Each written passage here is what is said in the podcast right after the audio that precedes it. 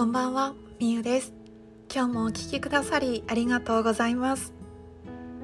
さて、今日のテーマは自分を満たすことで得られることというテーマでお話をしていきます。自分を満たすことあなたはできていますか？そもそも自分が何で満たされるか知っていますか？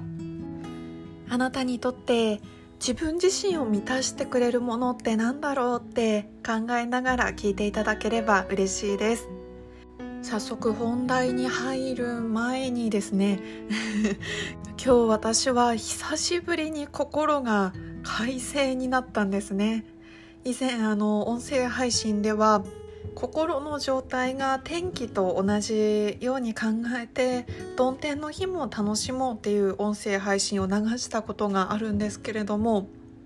本当にここ2ヶ月ぐらいは割と心が曇天だったり雨だったり嵐だったりそんな状態の自分を観察することが多かったのですが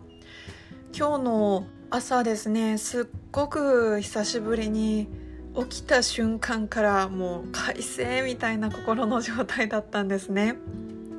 それはなぜかというとすっごく幸せな夢を見たっていうのがまず一つです。その見た夢っていうのは自分がすごく生き生きと解放されている状態になっている夢だったんですね。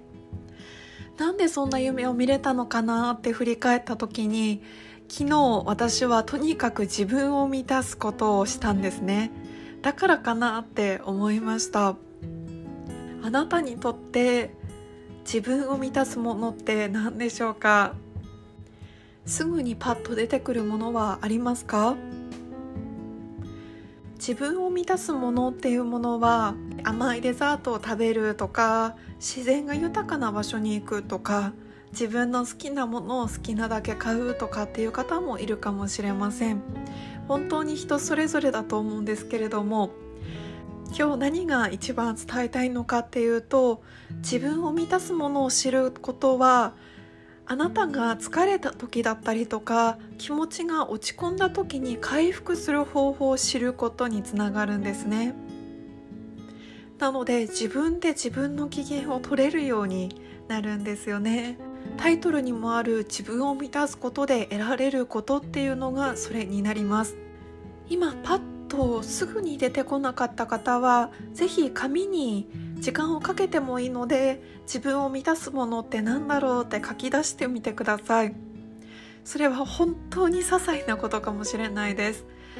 例えば自分のために時間をかけてコーヒーを入れるとか好きな香りの香水を家具とか温泉に入ってぼーっとするとか本当に些細なものから少し非日常的な空間に行かないとできないものまで何でもいいのでバーっと書き出してみてください。その数が多ければ多いほどあなたは自分を満たす存在がたくさんあるっていうことです。気持ちが落ち込んだ時ぜひそのどれか一つでもいいので自分のために取り入れてみませんか？私は昨日今日の経験で改めて自分を満たすことの大切さを身にしみて感じました。